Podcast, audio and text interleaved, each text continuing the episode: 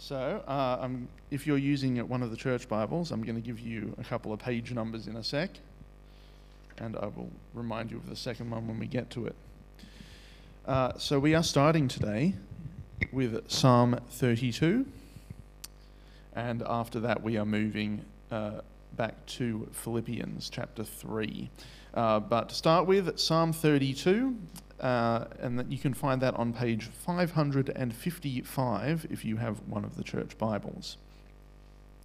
And if you want to get your finger in the next page, um, after that we're going to page 1181. Um, but we're starting on 555.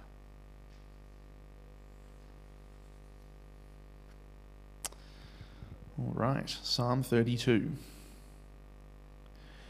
Blessed is the one whose transgression is forgiven, whose sin is covered. Blessed is the man against whom the Lord counts no iniquity, and in whose spirit there is no deceit.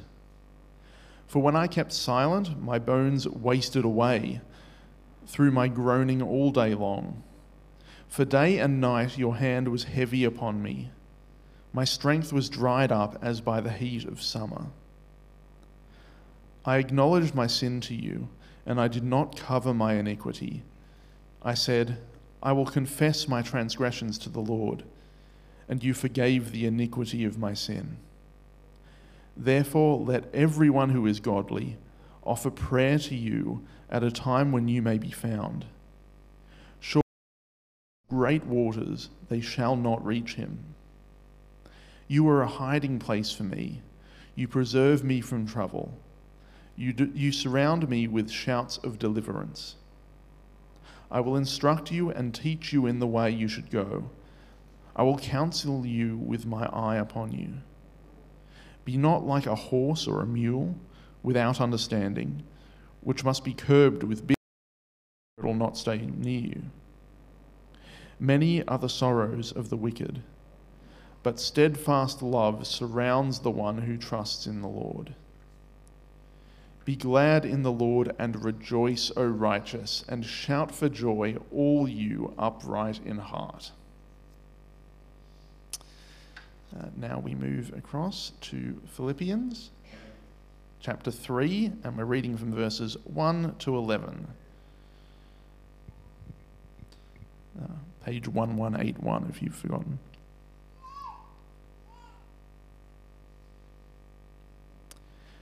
Finally, my brothers, rejoice in the Lord. To write the same things to you is no trouble to me and is safe for you. Look out for the dogs, look out for the evildoers, look out for those who mutilate the flesh. For we are the real circumcision, who worship by the Spirit of God and glory in Christ Jesus and put no confidence in the flesh, though I myself have reason for confidence in the flesh also. If anyone else thinks he has reason for confidence in the flesh, I have more. Circumcised on the eighth day, of the people of Israel, of the tribe of Benjamin, a Hebrew of Hebrews, as to the law, a Pharisee, as to zeal, a persecutor of the church, as to righteousness, under the law, blameless. But whatever gain I had, I counted as loss for the sake of Christ. Indeed, I count everything as loss because of the surpassing worth of knowing Christ Jesus my Lord. For his sake I have suffered the loss of all things and count them as rubbish, in order that I may gain Christ and be found in him, not having a righteousness of my own that comes from the law, but that which comes through faith in Christ, the righteousness from God that depends on faith, that I may know him and the power of his resurrection, and may share becoming like him in his death, that by any means possible I may attain the resurrection from the dead.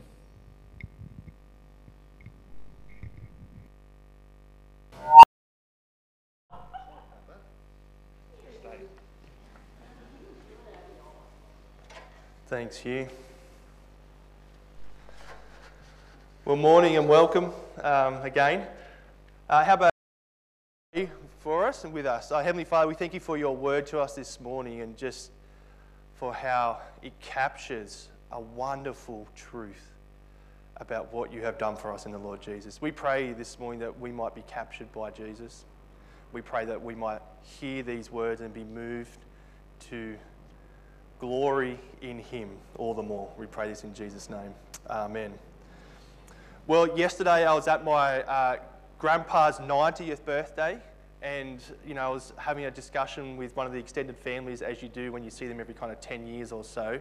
Uh, but I've changed to be in ministry, and so this person, uh, let's call him Grant. That's his name. His name is Grant. Um, you know, I, I think last time I chatted to him, I was an engineer, and then I'd move into ministry, and it, and it took three different conversations for this question to come up, and he kind of, um, you know, it was, it was, you know, we'd have a chat for a while, then move around, then have another chat later, and he said to me, you know, Andrew, I'm not all that religious. Like he just felt like he had to tell me. I'm, not all that, you know, I'm just not into that religion stuff. And I kind of said, oh, okay, that's interesting. Uh, what, what do you mean by that? He said, you know, just all the different rules and stuff you've got to do. I know, it just doesn't, I know, it just doesn't do it for me. But if it makes it happy for you, that's okay. And if it makes people happy, I'm happy with that. But it's just, it's just not for me. I don't know if you've had a conversation like that, where people have kind of said, you know, if Christianity as one of the religions makes sense for you, that's okay, but I'm just not into it. It doesn't really fit, fit me.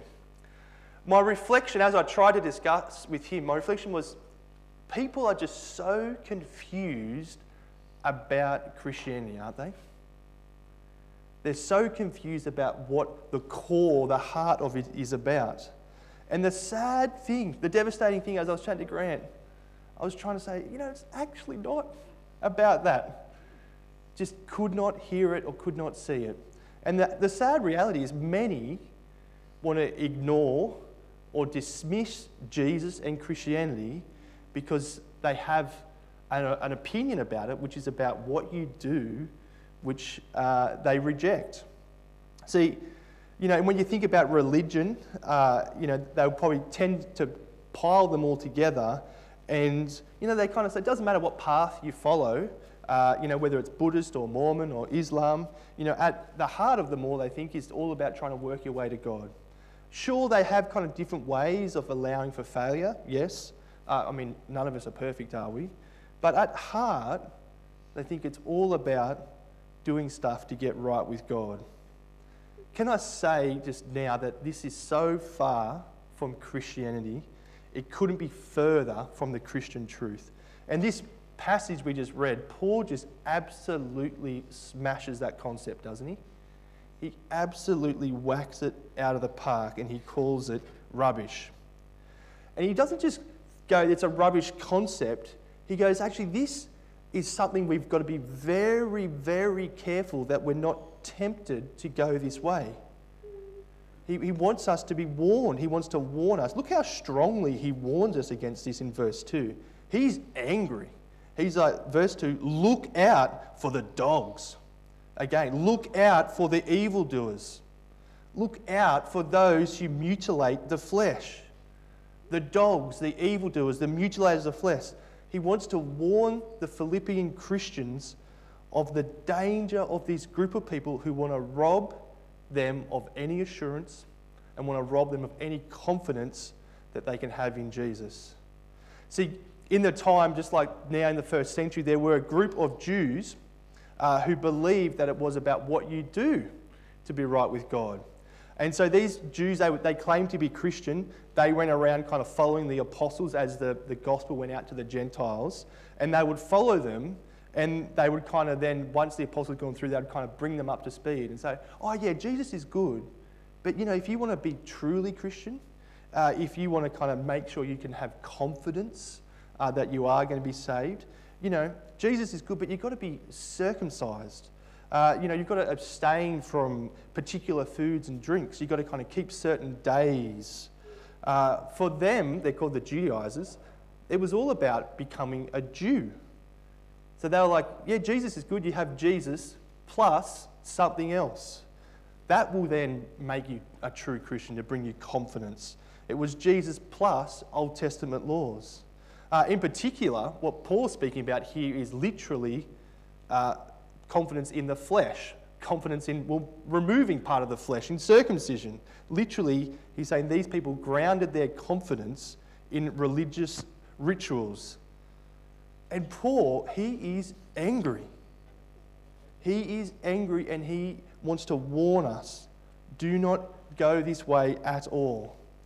Whenever you go Jesus plus, whenever it says something to that, you've got to get alarm bells have to go in your head because what it's doing, it's leading you away from Jesus.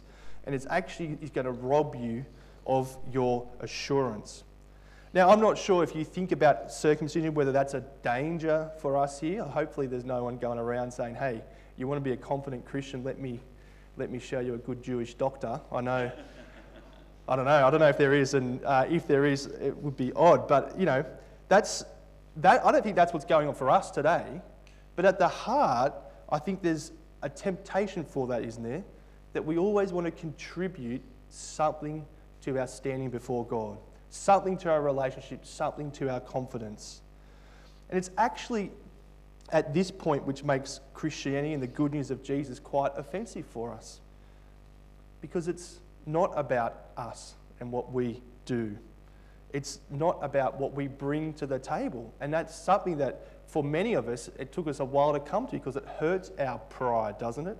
When you come to the point where you realize, actually, I don't bring anything to this table with my relationship with God, to my confidence as I stand before God. Actually, we do bring something. We bring sin and the need for forgiveness, but I don't bring anything. And that is why uh, the, the temptation to do stuff, whatever form it is, still lurks in our hearts today. It might not be circumcision, but there's something where we can drift to our own efforts and energy and our own fleshly performance. Now, how does he kind of whack this out of the park for us? He kind of shares his testimony, his story, doesn't he? And he, he says, I used to think that way, and I used to be the best at it that anyone can ever boast about, but now I think totally different. Have a look at um, uh, verse 3. He says to these people that want to give you confidence by doing so, he says, For we are the circumcision, that's the Philippians. We worship by the Spirit of God and glory in Christ Jesus and put no confidence in the flesh. Though I myself have reason for confidence in the flesh, if anyone else thinks he has reason for confidence in the flesh, I have more. Circumcised on the eighth day of the people of Israel, the tribe of Benjamin, a Hebrew of Hebrews. He's saying to the Philippians, you know, if anyone thinks they have confidence, I have it. Look at me. Look at my history, my pedigree. He says, I'm more Jewish than any of you. I was circumcised on the eighth day. I was from the tribe of Benjamin. You can, you know, track my lineage up to Jacob and to Abraham. You know, there's no mongrel kind of in my family line. I'm purebred. I'm a purebred. And Paul's saying, I've, I've been in the right family. Uh, I think, you know, this idea of your family, is a little bit of a thing that we have to wrestle with today, isn't it? Those people that have been born into Christian families, you got they come to a point where you realize it's actually being a Christian isn't just being born into a family that have Christian parents. It's actually come to a point where you realize you've got to go, actually, there's no family tickets to heaven. It's not about that. It's actually uh, about what I believe about Jesus. I remember that for me was around high school when that happened for me. But Paul's saying it's not about family and your uh, history and your pedigree there. And he's also said it's, it's, not about your performance either. Have a look in verse 5 there. Um, he says, And as to the law, as to zeal, church, as to righteousness under the law, blameless. He's saying, I, I was as good as it gets. Now, I think Pharisees kind of get a bad rep today, don't they? When you read the word Pharisee, you automatically think, oh, yeah, bad guy. Um, we kind of write them off. Um, now, we kind of rightly do that because as you read the gospel, they do trust in their own religious actions and their law keeping and their rituals. But they were not kind of bad guys. Uh, they spent their whole time studying how to be right with God. If you want a modern equivalent, it's like, it's like Paul went to Jewish theological college. You know, he got an undergrad and then he went and stayed on and did a PhD in how to please God. And then after he did a PhD, he got a job in the most prestigious Jewish theologian college. And he, you know, he just advanced and advanced and advanced in this way of life.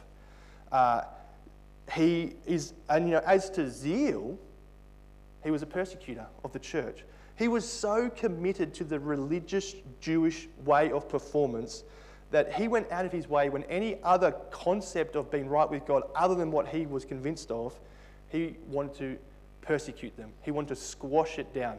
The, the thought of Jesus, the God man, hanging on a tree to bear our sin was so horrible. Like he could not c- comprehend that thought that Jesus could be God that would die in our place. He's like, I have to squash this. This is, um, this is ugly. And any of the followers that follow that. He goes on to say his righteousness, blameless. You know, Pharisees, they, uh, you know, they were the ones that, you know, the Ten Commandments, and there's about 600 odd other laws that the Old Testament had, and they, they went above and beyond following these laws. You know, they would make up laws so that no one would, would ever accuse them of going anywhere near breaking those laws. They were the strictest of the strict. And according to the Jewish way, he's saying, I'm blameless. See what he's doing? Saying, You want to talk about confidence in the flesh? I, I have it. I was as, I'm as absolutely committed, I was as absolutely committed to that to anyone. And I, I was nailing it. I was far better than any of you are. Um, you know, I, I had the croc. Does anyone seen the movie Crocodile Dundee? You know when the guy, um, it's just a famous line, that's not a knife. You know when he says that? It's like, you know, these Judaizers are saying, you know, you've got to do this, and it's like he's Crocodile Dundee. He goes, that's not a knife, that's a knife. I've, I just have this memory etched in my mind. Sorry if you haven't seen Crocodile Dundee, but you'll, we'll watch it together one time. Um, it's, um, you know, that's what he's saying to me. That's what he's saying to him. You think you've got it. You have not got it. I had way more than you ever had. And whatever you had, I have more. But I don't even go there. Because what happened? He came to meet the risen Lord Jesus. And he discovered that no matter how impressive that way of life was, it could never pay for his sin. And he discovered that only Jesus can. So he says, I'd put no confidence in the flesh that way. But now, verse 7, he says, Whatever gain I had, I counted as loss for the sake of Christ. Indeed, I count everything as loss because of the surpassing worth of knowing Christ Jesus my Lord. For his sake, I have suffered the loss of all things and count them as rubbish, in order that I may gain Christ and be found in him, not having a righteousness of my own that comes from the law, but that which comes through faith, and the righteousness from God that depends on faith. You see, he's, he's saying, now that I know Christ, now that I know the surpassing worth of being found in Him and personally knowing Him, all those other religious things that I thought were good and impressive, I now consider them loss. Have we got any accountants here? You know, account, accountants. You know, he's, he said, What I had put in my profit column, I've now put in my expense column. What was now. Uh, what's the other terminology? Hang on. Assets. Asset is now a liability. It's, and and if, you, if you're thinking that, sorry, Sue, you, go again, what'd you say? Debits and credits, that's right. If you're thinking credit cards, and yes. Um, what, more than just he's kind of wiped them off, like as in they're of no value, actually, do you hear what he says? They're actually a loss to him on the account of knowing Jesus. So it's not that just they're of no worth and they're not that much. It's actually, no, they're negative and costly and dangerous. Uh, verse 8, he says, he counts them as rubbish. Now, that's the translator's polite way of saying dung. That's the, that's, you know, they're saying that it sounds as literally poo. Um, that's why I think I got a little bit sidetracked with Jasper talking about. I was like, oh, you're so Paul's thinking about poo too. Um, but what he's saying, you know, he's saying all that religion, relying of self and of our, on our own flesh, is all, if I can put it in an Australian way, crap compared to knowing Jesus. That's what he's saying. He's saying he knows Jesus is so far outweighs and so far surpasses any of that performance and pedigree that he just wants to know one person and one thing Jesus. So when you go to the toilet, and you do a number two, turn around, have a look, and think, my performance, my pride, my self worth, press the button and watch it go out. Remember that. Remember that. This is where it belongs. It belongs there. If you want to ground your uh, relationship to God on that, because Paul says it's dangerous to us. It's dangerous to us. We cannot be there by religious performance. If you're trusting in that, you're trusting in the wrong thing. And putting your confidence there is putting it on a foundation that cannot hold, it will not stand. See, religious and religion is actually so dangerous to Christianity that it's not funny. You know, we, all, we think, what's, what's, it, what's dangerous to Christianity moving forward? I don't know, my, my uh, parents and uh, in laws always considering how bad society's getting uh, and how my kids are going to find it the hardest growing up as Christians. You know what Paul thinks is the most dangerous thing to Christianity? It's religion. Religion. Self worthy, prideful, religious people that think what they do gets them into heaven. Religious people are dangerous. Now, did you notice the language that Paul uses once he found Christ? Have a look, verse 7. He says, Whatever gain I had, it was I consider it loss for the sake of Christ. Verse 8, everything was a loss, surpassing to the surpassing worth of knowing Christ my Lord. For his sake I have suffered the loss of all things, so that I may gain Christ. Verse 9, that he wants to be found in him. Verse 10, he wants to know him and becoming more like him.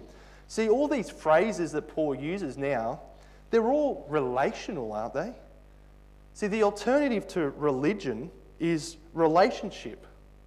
All those religious works of his flesh are rubbish compared to that relationship he has with Christ. Christianity at heart is not about rules and performance, it's about a relationship with Jesus. It's, it's about relationship, not religion. How do, we, how do we receive into that relationship? Well, he tells us in verse 9 it's through faith in Jesus.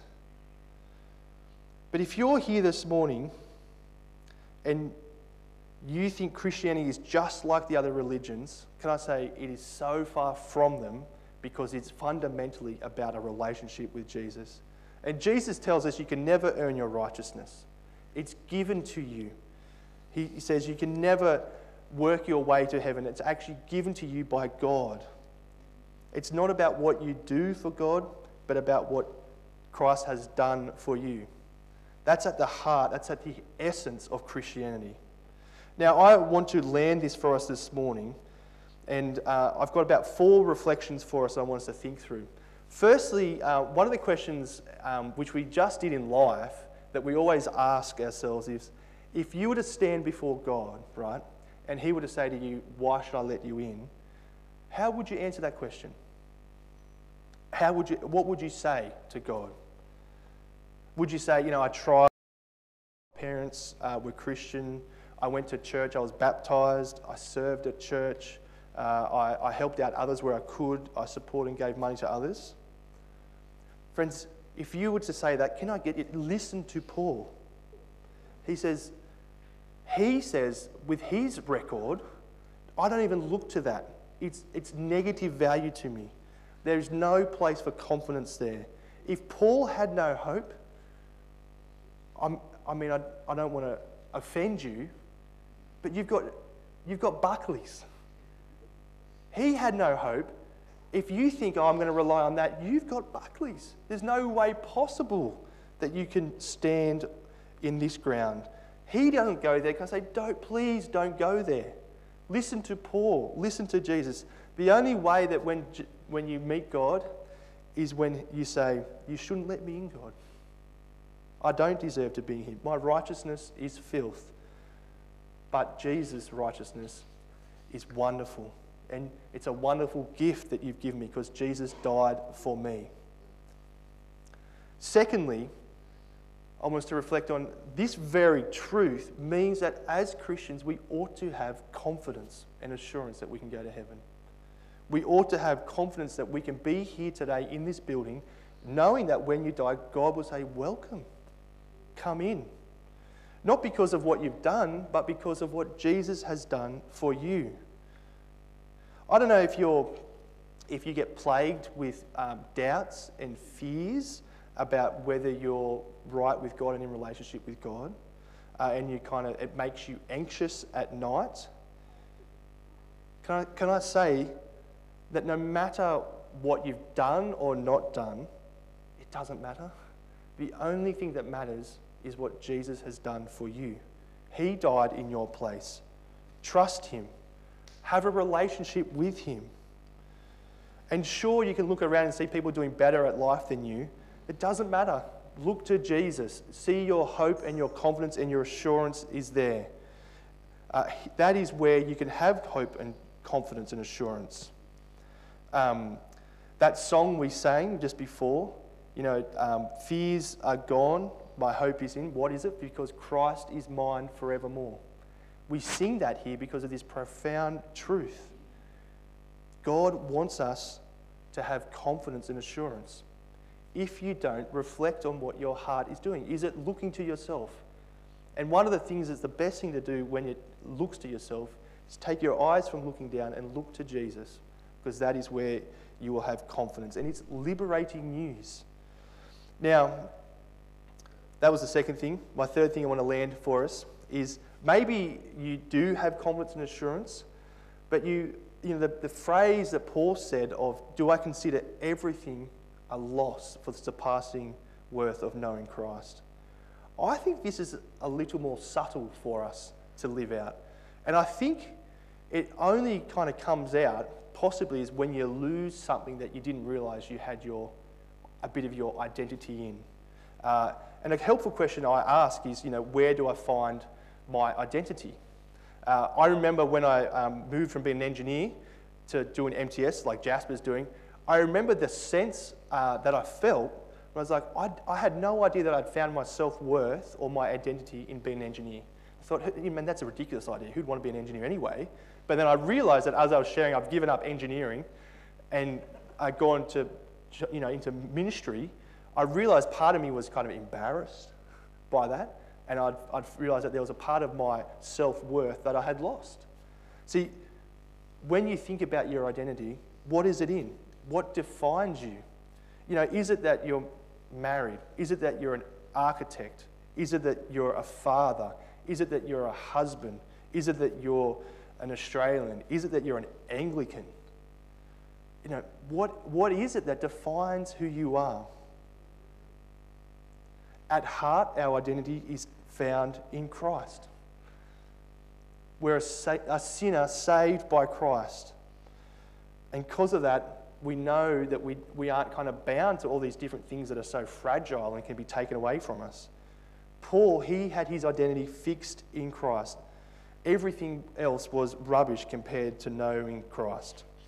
Once you have that in your, in your thinking, it actually allows you to be better, a better husband, a better architect, a better father. It, because those things no longer define you, you have assurance and contentment in Christ but it liberates you to actually do those roles in a way that serves others and doesn't come as a reflection on who you are and how, um, what your status is.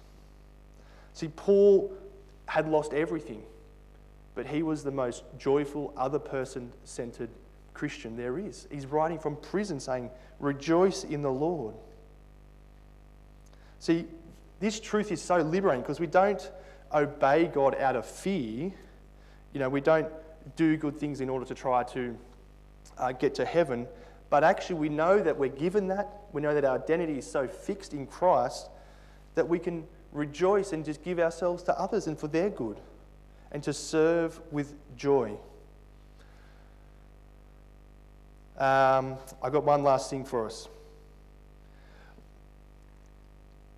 Knowing Christ, it actually, rather than kind of um, taking away from a life lived in joy and service of Christ. It actually motive us, motivates us in a way that laws never will. See, we were having this discussion um, a little uh, in staff planning about uh, some people that they, we would, I'm going to call him um, Gary. His name's not Gary. Um, but, you know, they were saying, we're, we're just talking about Gary, and we're saying, well, you know, he just doesn't seem to be on fire for Jesus. He doesn't seem to come to church that often. I mean, he's only been to Bible study like a couple of times. Um, you know, he doesn't want to be generous with his times or doesn't want to serve. And, you, you know, what can we do? I don't, I don't know what your thought is there when you think of that. You know, what, what do you do for that person? How do we help them grow and mature? And the temptation is, isn't it? The temptation is to think, oh, maybe we can put some laws in place or say how important it is. And, you know, you really should be trying to get to Bible study uh, growth groups 80% of the time. You know, uh, you, you know, you, that, oh, maybe church, why, why put laws around how often you've got to come to church. But here's the thing, right? Laws don't change anyone. They just induce guilt and shame, don't they? And they often just lead to hypocrisy. See, if you say this to Gary, he's just going to kind of turn up for a couple of months, put a veneer of religion just to keep us off his back. See, what uh, Rod said, and which was very profound, Rod said, these persons, often the people that aren't involved in church life, they don't have assurance. They don't have a basis of who they are in Christ and their assurance that their salvation is fixed. See, it stuck with me. See, what does Gary actually need? What do you and I actually need? It's, it's to know Christ better, it's to know Him deeper, to see the value of who we are in Him. And that will then, in turn, lead us to be generous, to want to serve, uh, to prioritize uh, the gospel going out, to be a better husband and father. See, Paul, he counts all as lost, the surpassing worth of knowing Christ. He just is so, it's like he's found the pearl of great treasure.